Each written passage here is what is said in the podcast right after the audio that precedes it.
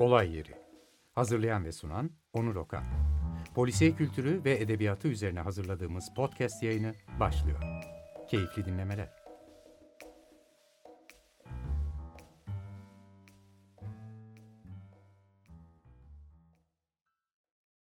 Herkese merhaba. Dedektif Dergi ve Olay Yeri'nin e, birlikte gerçekleştirdiği sohbetlerden birindeyiz. Karşımızda e, kıymetli yazarlarımızdan biri Tuna Kiremitçi var. E, kendisine öncelikle teşekkür ederiz söyleşi isteğimizi kabul ettiği için. Tuna Bey hoş geldiniz. Hoş bulduk. Ben teşekkür ederim davet ettiğiniz için. Ee, nasılsınız, iyi misiniz? Umarım her şey yolundadır. Pandemi dönemin bitimi aslında pek bitmiyor ama bitimiyle beraber hayat nasıl gidiyor sizin için? Ya üreterek gidiyor esasında. Ben zaten e, ilk polisiye romanımı da biraz pandemi sayesinde yazmış gibi oldum. Hı hı. E, yani aslında emeklilik projemdi benim polisiye romanı yazmak. Fakat pandemide bütün müzisyenler gibi ben de işsiz kalınca Doğru. yazmamak için bahanem kalmadı. Yıllardır aklımda olan bir fikirdi mezun cinayetleri. Bu vesileyle yazmış oldum. E, şimdi ikincisini yazıyorum mezun cinayetlerini. Ha, süper. Çok iyi yapmışsınız. Ben o zaman e, oradan bir giriş yapayım aslında. E, sizinle sö- söyleşi yapmadan önce biraz araştırma yapma şansımız oldu. E, Wikipedia'da işte okuduğum birazcık, yani hakkınızdan yazıyor sonra internete biraz dolaştım. Tabii çok fazla kaynak var ama bir söz çok dikkatimi çekti. Sizin için ahtapot adam diyorlar. Yani bir röportajda öyle geçmiş. E, şarkı sözü yazarı, hem şarkıcı hem yazar. E, bir de zaten sizin mezuniyetinizden dolayı da bir sinema tarafınız da var ama biz bugün hani yazar kimliğinizle e, birazcık konuşmaya çalışacağız. Aslında polisiye türünde yazar kimliğinizi konuşacağız. Mezun cinayetleri e, emeklilik projesi dediniz. Biraz daha erken aldınız ama mezun cinayetleri çok keyifli, çok güzel bir kitap. E, mezun cinayetleri nasıl çıktı? Yani e, aslında biraz daha dallandırıp budaklandıracağım soruyu ama e, neden polisiyeye doğru bir e, yazma merakınız doğdu? Onu sorayım ilk başta. E, şimdi ben gençlik yani ilk döneminde yazarlığımın e, 10 tane roman ve novella yazdım aslında. Bazıları daha roman gibiydi, bazıları daha uzun öykü gibiydi onların. E, ve dönüp baktığımda çok çeşitli tarzlara girip çıkmış olduğumu görüyorum.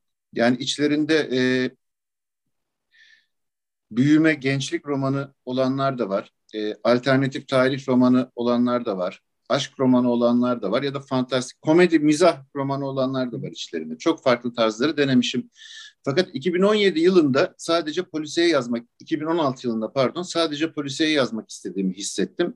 Fakat henüz yazmaya kendimi hazır bulmuyordum. Bu yüzden de e, romancılık kariyerime bir nokta koydum. Ta ki mezun cinayetlerini yazmaya başlayana kadar. E, polisiye yönelmemin sebebi aslında e, polisiyeyi sevmem ve İstanbul'da yaşıyor olmam. Çünkü günümüz İstanbul'unu hakkıyla anlatılabilecek tek türün polisiye olduğunu düşünüyorum.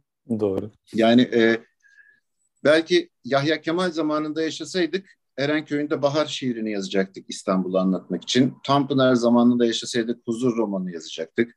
Orhan Pamuk zamanında yaşasaydık e, Cevdet Bey ve oğullarını yazacaktık. Fakat biz bugünün İstanbul'da yaşıyoruz ve İstanbul 21. yüzyılda gerçek bir suç şehri.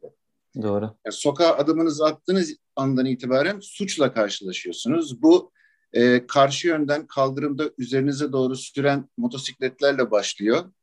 Ve oradan artık siz düşünün. Yani bunun adli suçları, işte narkotiği, e, işte gaspı, şusu, busu, organize suçları, asayişi şeklinde ve günümüz İstanbul'unu gerçekçi bir şekilde ve hakkıyla anlatabilecek tek türün polisiye olduğunu gördüm.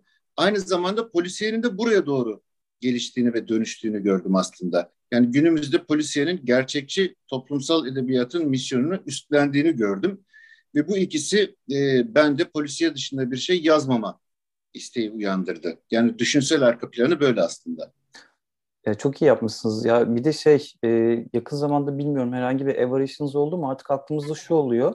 E, hangi semt acaba daha güvenli? Gece saat 10'da 11'de eve gelsem nereden daha rahat yürürüm e, gibi bir bakış açısı artık ev bakmaya başladık. Hani 2 artı 1, 3 artı 1 ısınmasına falan değil tabii, de. Tabii ger- gerçek bir suç, göre suç şehri e, böyle olması hem korkutucu hem de tabii yazar olarak heyecan vereceği bir tarafı da var aslında. E, tabii buradaki düzenimizden dolayı kaçamıyoruz. Madem kaçamıyoruz bari anlatalım bu şehri. Çünkü 21. yüzyıl İstanbul'u bir e, kriminal bir şehre dönüştürdü gerçekten. Her türüne suçun e, ki istihbarat suçları da buna dahil işte dediğim gibi narkotik suçları, kara para, şusu busu günümüz İstanbul'da en iyi polisiye anlatabilir diye düşünüyorum. Ve bunun da böyle olduğunu da görüyorum. Yani hem kendi yazmaya çalıştıklarımdan hem de diğer e, polisiyeci arkadaşların romanlarını okudukça. Doğru. E, şimdi mezun cinayetlerine biraz değineceğim ama mezun cinayetlerinde yine İstanbul atmosferi var ve İstanbul'un en güzel tepelerinden birinde bir okulda başlayan bir hikaye aslında. Yani çok da e, şey yapmayayım, anlatmayayım, okuyucuların da e, merakını ve ilgisini kaçırmayalım ama mezun cinayetleri fikri yani mezun cinayetleri özelinde e, aklınızda olan bir fikir miydi? Siz de çünkü köklü bir okuldan e, mezun olmuş ve geliyorsunuz. E, orada yaşanan olaylardan mı esinlendiniz? Nasıl ortaya çıktı mezun cinayetleri? Birazcık ondan e, bize bahsedebilir misiniz? Çok ispiyon olmadan. Tabii. Aslında Başkomiser Perihan Uygur'dan çıktı. Hı hı. E, mezun cinayetleri. Başkomiser Perihan Uygur da bir gazete haberinde beni buldu. Bundan 3-4 yıl kadar önce e, bir Anadolu şehrinde bir çalışan bir asayiş şube müdürü bir hanımefendiden bahsediliyordu. Kendisinin ekibiyle beraber 50'den fazla cinayet e, vakasını çözdüğü yazıyordu haberde. Hı hı. Fakat haber fotoğrafındaki hanımefendinin bizim o alıştığımız dedektif ya da cinayet polisi imajıyla hiçbir ilgisi yoktu. Daha çok böyle orta yaşlı, hafif tombul, hem tatlı hem sert olabilecek bir e, İngilizce ya da matematik öğretmenine benziyordu kendisi. E, fakat çalışma tarzını anlattığı haberden de çok etkilendim. Çok da işine hakim olduğu da e, ortadaydı. Ve bana değişik bir polisiye kahramanı olurmuş gibi geldi. Ve aklımın bir köşesini not ettim. O haberi de sakladım. Ta ki mezun cinayetlerini yazmaya başlayana kadar. Ve o zaman e, madem polise yazmaya başladım bir yenilik getirmem gerekir diye düşündüm. Yeni bir karakter getirmem gerekir diye düşündüm. Ve o zaman başkomiser Perihan Uygur e, tahin oldu benim romanıma diyelim. Ve böylelikle e, polisiye yazma macerası başladı. Hikayenin arka planı 80'li yıllardaki bir yatılı okula dayanıyor. Evet köklü bir İstanbul Lisesi'ne dayanıyor. Orada yaşanan ve 80 sonrası Türkiye'nin karanlığından dolayı yaşanan bazı zorbalıklar ya da psikolojik ya da fiziksel şiddet olaylarının e, günümüze olan e, karanlık yansımaları var arka planda aslında. Hı hı. Ben bunların bir kısmına şahsen tanık oldum. Bir kısmını da başka köklü liselerden mezun olmuş arkadaşlarımdan dinledim. E, ve benzerlikler çok ürperticiydi aslında. E, bunun sebebinin de aslında bu köklü liselerin e, neredeyse planlı bir şekilde 80 sonrasındaki junta iktidarı tarafından dejenere edilmeleri olduğunu gördüm. Yani bu okullarda okuyan çocukları sanki dışarıdan planlı bir şekilde birileri lumpenlik ve faşizm aşılamaya çalışıyorlardı. Ve bu da okul içerisindeki ilişkileri enfekte etmişti. Yani hastalanmıştı çocuklar aslında. Ve günümüzde hala o yılların e, hem zalimi hem de mazlumu olup da bugün hala psikolojik sıkıntısını çeken ben yaşta insanlar tanıyorum inanmazsınız. Doğrudur. Çok ilginç yani. E, çok karanlık bir e, tablo ve ve bunun polisi için iyi bir fon olacağını düşündüm açıkçası. Öyle 80'li yıllarla 2020'li yıllar arasında gidip gelen ve birbirini etkileyen bir öykü ve bir soruşturma ortaya çıktı. Elinize sağlık. Ya şimdi siz deyince benim de aklıma geliyor tabii birçok e, aslında şirkette duyduğumuz hani mobbing olayları ve birçok şey de e, belki o dönemde yetişmiş o kıymetli okullardan. Evet, ben yaş ben olan... yaştaki kişilerin üzerinde çok öyle şeylerin etkisi var. Çünkü zorbaya ya da mazluma dönüşebilmek anlık anlık bir şey yani o zaman. Çok gençsiniz. 15, 16, 14 yaşlarında kişilersiniz. Evet. Dışarıdan bir takım tipler geliyorlar. Kim oldukları belli olmayan. Gerçek adlarımı size söyledikleri o bile meçhul ve sizin kafanızı bir takım faşizan ve lümpen şeylerle doldurmaya başlıyorlar. E, farklı olanlara karşı, mesela sol görüşlü olanlara karşı, kadınlara, kız öğrencilere karşı, e, eşcinsel olduğunu saklayamayan çocuklara karşı, yani farklı olan herkese karşı bir e, faşizan bir düşünceyle beyniniz yıkanmış oluyor. Ve o yaşlarda tabii aidiyet duygusunun kötüye kullanılması diye bir şey de var. Çeteye dahil olmak hoşuna gider çünkü çocuğun o yaşlarda. Ve bunlardan kaynaklanan bir sürü suistimaller. Doğru diyorsunuz. Yani muhtemelen altından çok fazla şey çıkacaktır. Yani konuştukça çık- çıkartırız. Benim yaşım biraz daha hani size göre e, biraz daha genç ama ben de muhtemelen evet. kişilerle herhalde iş hayatında karşılaştım. E, muhtemelen onların büyümüş, yaşlanmış, birazcık daha e, baskı evet. uygulayan halleriyle karşılaştım. Ben de şimdi düşünüyorum. Yani mezun herhalde. cinayetleri bunun işte bir bir boyutunu anlatıyor. Başkomiser Perihan Uygur ve Gayrettepe Cinayet Büro'daki ekibi de bunun bu, bunun bir kısmıyla karşılaşıyorlar soruşturma boyunca. Ee, çok güzel bir yerden girdiniz. Ben soracaktım Perihan Uygur aslında. Hani alt metninde ne var, nereden esinlendiniz diye siz çok güzel özetlediniz. Perihan Uygur bundan sonra hikayelerine devam edecek ama e, şimdi Perihan Uygur zaten bizde çok nadir gördüğümüz bir e, karakter. Dediğiniz gibi biz genelde erkek başkomiserlere biraz sert işte evet. vurdu kırdı e, davranan başkomiserlere alışız yerli polisimize. Perihan o yüzden bize bir yenilik getiriyor ama Perihan'ın bundan sonraki e, gidişi nasıl olacak? Yani karakter çünkü sıkıntı birazcık da şu. E, genelde alınan eleştiriler de o yönde oluyor yerli polisiye yazarlarımızda da. Karakter hep aynı e, ritimde devam ediyor aynı şekilde. Erkek başkomiser, erkek başkomiser. İşte adını verebileceğim çok ünlü bazı e, karakterlerimiz de var mesela ama Perihan burada bence o yenilikçiliğine yakışır bir şekilde bir yol değişimine arada sapmaları gidecektir. Sizin de hani az çok kaleminizi bildiğim kadarıyla. Ee, onun bundan sonra hayat hikayesi, macerası nasıl olacak?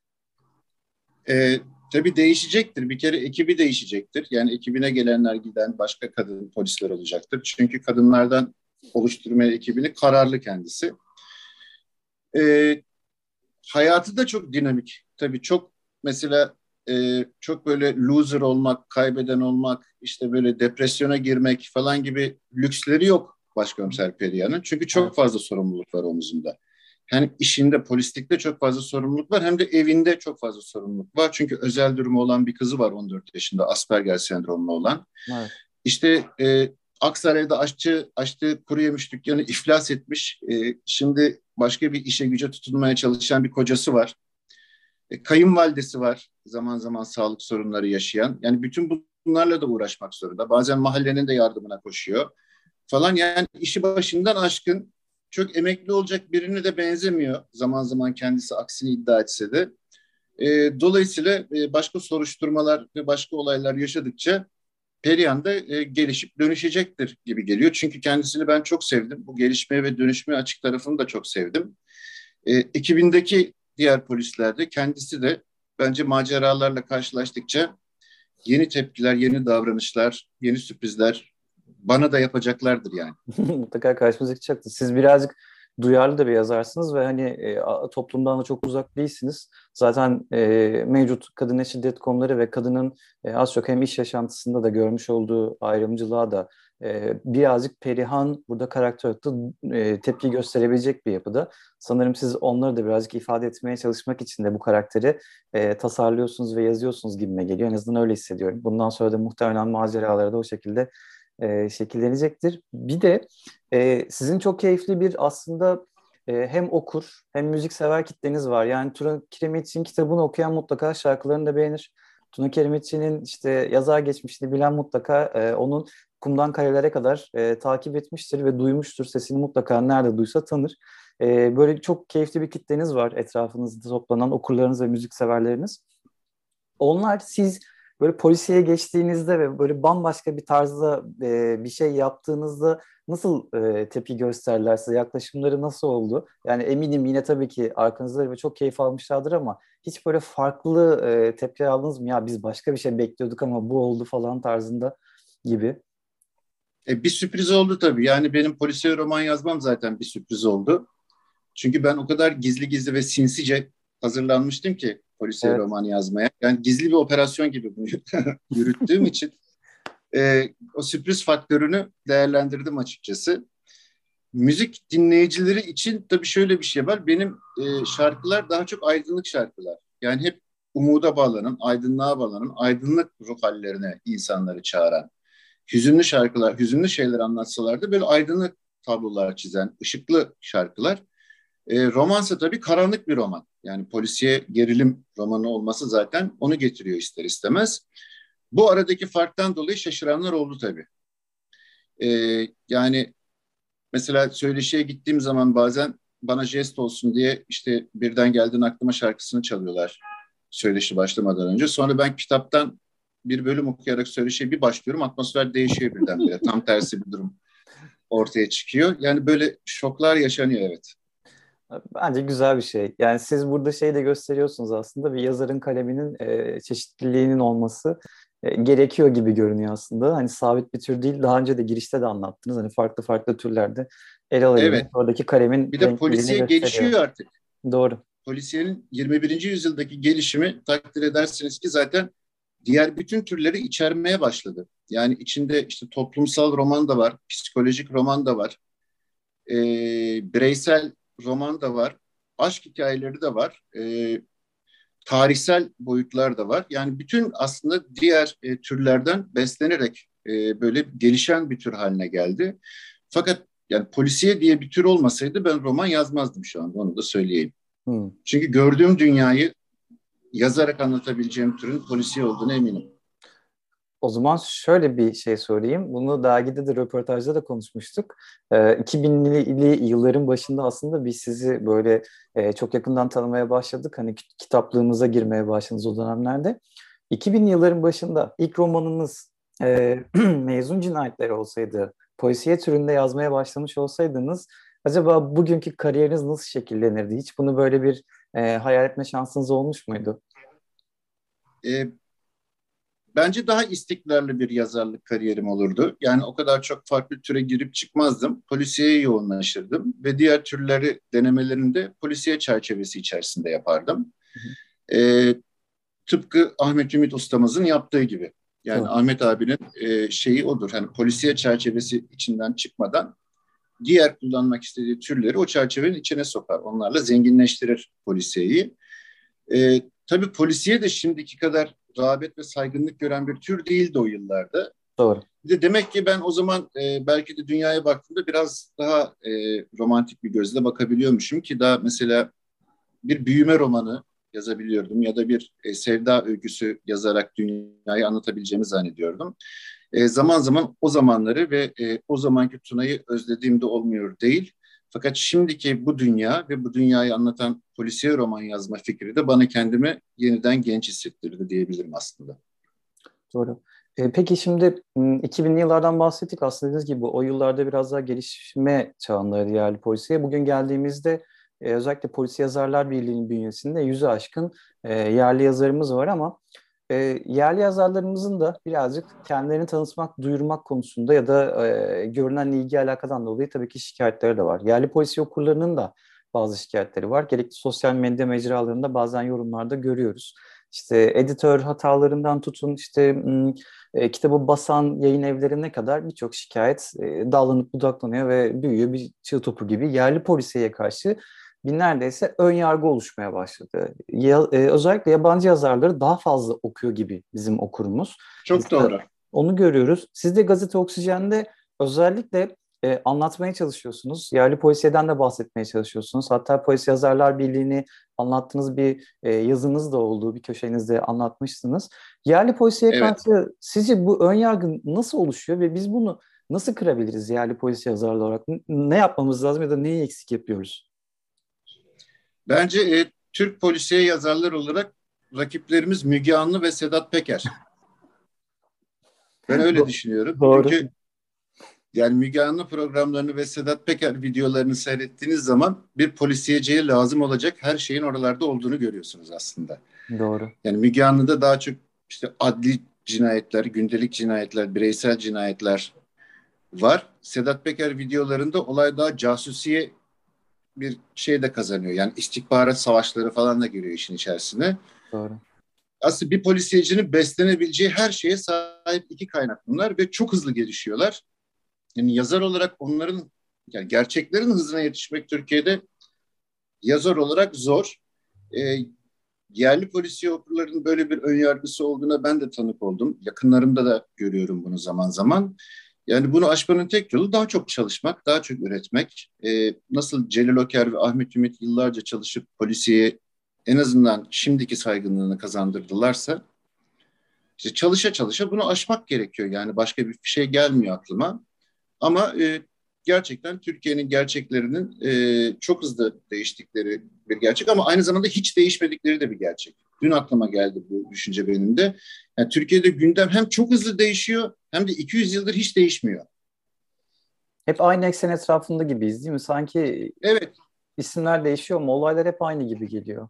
Evet bir fasit dairenin etrafında sanki her şey çok hızlı değişiyormuş gibi görüyoruz ama baktığımız zaman 100 yıl önceki, 150 yıl önceki, 200 yıl önceki çalkantılara ve olayları e, moral bozucu derecede ortaklık olduğunu da görebiliyoruz. E, bence çok yoğun bir üretim var yerli polisiye yazarlarda. Çok yetenekli insanlar da var. Çok yaratıcı insanlar da var. Yani bu tempoyla devam edildiği takdirde yerli polisiye okurunun ön yargısı da yavaş yavaş kırılacaktır diye düşünüyorum. Evet umut ediyoruz. yani sizin de bizim saflarımıza geçmeniz bir yerde yerli polisiye için gerçekten çok keyifli bir durum. Ee, Türkiye polisiye yazarlar... Elimden geleni layık olmaya çalışacağım. Kesinlikle. Çok teşekkür ederiz. Çok sağ olun onun için de. Şimdi 6 Kasım günü, cumartesi günü e, Polis Yazarlar Birliği'nin düzenlemiş olduğu Kristal Kelepçe ödülleri var. 2021 yılının ödülleri dağıtılacak. Bir de bir genel kurul e, yapılacak. Bilmiyorum katılma şansınız olur mu ama e, mezun cinayetleri de yarışan kitaplar arasında. E, siz nasıl değerlendiriyorsunuz Kristal Kelepçe ödüllerini, e, ödüle aday olmuş yazarlarla alakalı, kitaplarla alakalı hiç okumaya da bir görüş bildirme şansınız var mı? Onu çok kısaca sorayım size. Okuduklarım oldu tabii görüş bildirmek aday olduğum için benim haddimi aşar şu anda. Ama şöyle diyeyim hani aday gösterdikleri için beni gurur duydum. Yani bu ailenin bir parçası olduğum için gurur duydum. E, polisiye yazarların ve okurların dünyasını çok seviyorum. Çünkü zekaya saygı duyan insanlar, emeğe saygı duyan insanlar hem kendi zek okurlar da öyle hem kendi zekalarını hem de yazarın zekasına çok fazla saygı duyuyorlar. Bu yüzden de büyük bir müşkül pesentlik de var aslında polisiyede. Yani silahın kalibresini yanlış yazsanız mail atıyorlar polisiye okurlara. Evet. Yani öyle bir mail geldi bana emekli bir polisten mesela. Yani şu bölüm güzel olmuş ama o silahın kalibresi öyle olmaz böyle olur diye mail geldi. Teşekkür ettik. Bir sonraki baskıda değiştirdik. Yani bu kadar titiz ve akla fikre önem veren bir okurla karşı karşıyayız. Bir de polisiyede blöf yapmak çok zor. Yani böyle süslü anlatımlarla ya da böyle e, dantelli cümlelerle anlattığınız hikayedeki zaafları kapatamıyorsunuz polisiyede. Doğru. Takdir edersiniz ki. Yani Doğru. dramatik yapının ve kurgunun ve matematiğin çok sağlam olması gerekiyor. Bu da bana çok dürüst e, ve samimi bir şeymiş gibi geliyor. Dolayısıyla polisiyeyi eleştirmek de aslında e, aynı bilince sahip olmaya gerektiriyor. Yani güzel bir er meydanı bence polisiye. E, aday olan bütün arkadaşları bu yüzden kutluyorum. Ben de aday olduğum için çok mutluyum. Hak eden kazansın diyorum kelepçeyi. Evet, bol şanslar diyelim. 6 Kasım biz de heyecanla merakla bekliyoruz. İnşallah orada e, duyurmaya çalışacağız kazanını hızlı bir şekilde. Biz de hem dedektif hem olay yeri olarak Polis Yazarlar Birliği de hemen orada bir canlı yayın düzenleyecek diye biliyorum. Ee, evet aday gösterilmiş olmak bile ilk polisiye romanımla benim için bir ödüldür yani bunu da söylemiş olayım. Kesinlikle. E, ya bir kere şey zaten çok büyük bir cesaret örneği. Sizinki ben hani haddime değil açıkçası ama e, çok farklı bir kulvardan bu kulvara geçip yani bu saflarda yer göstermek çok kıymetli bir şey. Ve dediğiniz gibi hani polisiye yazmak biraz daha o işte o dedikleri gri hücreleri biraz çalıştırmakla alakalı. Biraz akıl e, pırıltısı koymanız gerekiyor yazarken. Evet. O çok kıymetli. Onu düşünüp e, zaman ayırmak, üzerine uğraşmak. Dediğiniz gibi ufak bir hani kurşunun kalibresini bulup onu düzeltmek tekrar falan çok meşakkatli işler. O yüzden hani size ayrıyetten teşekkür ederiz. Bize Ama şahane bir zevk. Evet. İşte şu, şu keyfi yaşadım polisiye yazarken. Mesela ilk döneminde romancılığımın, gençlik döneminde e, yazarlık adına öğrenmiş olduğum her şeyden faydalanabildiğim bir mecra olduğunu gördüm polisiyenin. Hı hı. Yani aslında 10 tane farklı tarzlarda roman denemeleri yapmışım ben ama hepsini yaparken polisiyeye hazırlanmışım aslında. Bütün o 10 roman ve novella ya da uzun öykü her ne dersek hepsi aslında benim için polisiye bir hazırlık olmuş farkında olmadan. Hı hı. E, polisiye yazdığım zaman hepsinden yararlanabildiğimi ve hepsinin birleşip ortak bir yatakta aktıklarını hissettim. Bu benim için çok heyecan verici oldu zaten.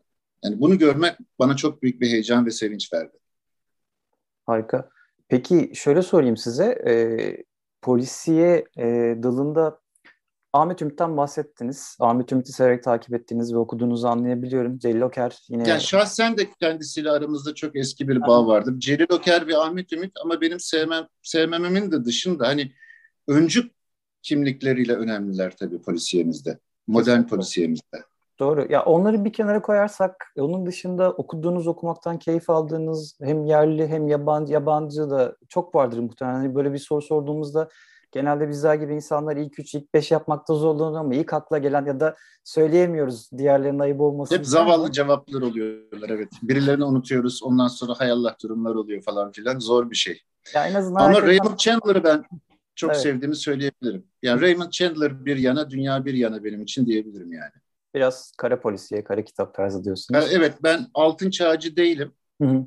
E, Katil Kim romanları benim için hani gençken ben onlarla başladım. Haklarını yemeyeyim polisiye okumaya ama ben daha çok kara roman geleneğine kendime okur olarak bağlıyım. Hani yazarken de onlardan daha çok etkilendiğimi düşünüyorum. Dashiell Hammett ve Raymond Chandler evet.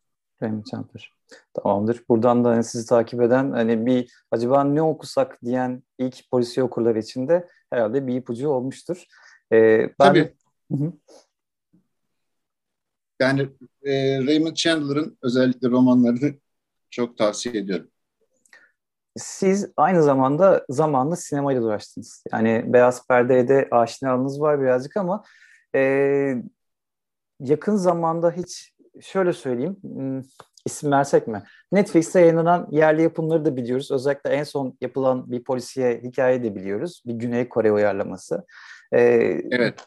dijital ortamlarda da çok fazla polise dikkat çekmeye başladı. Öyküler, hikayeler aktarılıyor. Biraz daha da keyifli hale gelmeye başladı. Belki işte sürelerin Evet. kısalığından ve daha rahat hareket edebildiklerinden dolayı hem yazanların hem yönetenlerin. Siz o taraflarda bir şeyler yapmayı düşünür müsünüz? Ya da mezun cinayetlerini ya da başkomiser Perihan'ın hikayesini biraz daha beyaz perdeye kaydırmak gibi hayal bir fikriniz var mı? Bu yakın dönem içerisinde. İyi oldu sordunuz çünkü var. Görüşmeler de var bu konuda. Bazı ciddi teklifler de var. Ee, Başkomiser Perihan Uygur'un dijital mecra dizisi olma konusunda. Hı hı. Ee, dediğim gibi bazıları da ciddi teklifler. Şu anda görüşmelerimiz sürüyor. Yani olması söz konusu. Olursa da e, en azından senaryoyu kendim yazmayı deneyeceğim zannediyorum. E, bu benim için de ilk kez. Yani sinema okulundan mezunum ama bugüne kadar öyle çok hani şunu da yaptım iyi oldu falan diyebileceğim bir çalışmam yok açıkçası. Hı hı. E, ilk defa ben de ciddi bir şekilde bir e, sinema projesi. Çünkü o hani bilgisayardan da seyretsek sinema benim için. Çünkü Doğru, görsel doğru. dilde hikaye anlatmak olduğu için. Ama Perihan Uygur'un bir diziye uyarlanması şu anda söz konusu. Süper, harika olur. Çok mutlu oluruz biz de. İnşallah yakın zamanda görürüz. Siz de o tarafta Umarız hayırlısıysa olsun Evet, evet. diyoruz evet. Denemiş olursunuz. Bundan sonraki projenizden aslında son olarak soracaktım ama az çok tahmin edebiliyoruz. Mezun cinayetlerin devamı gelecek. Ee, bir belki de dijital platformda görebileceğiz ama onun dışında aktarmak istediğiniz herhangi bir gelecek projeniz var mı son olarak? E, ge- gelecek projem Başkomiser Perihan Uygur'dan ibaret aslında. Hı hı.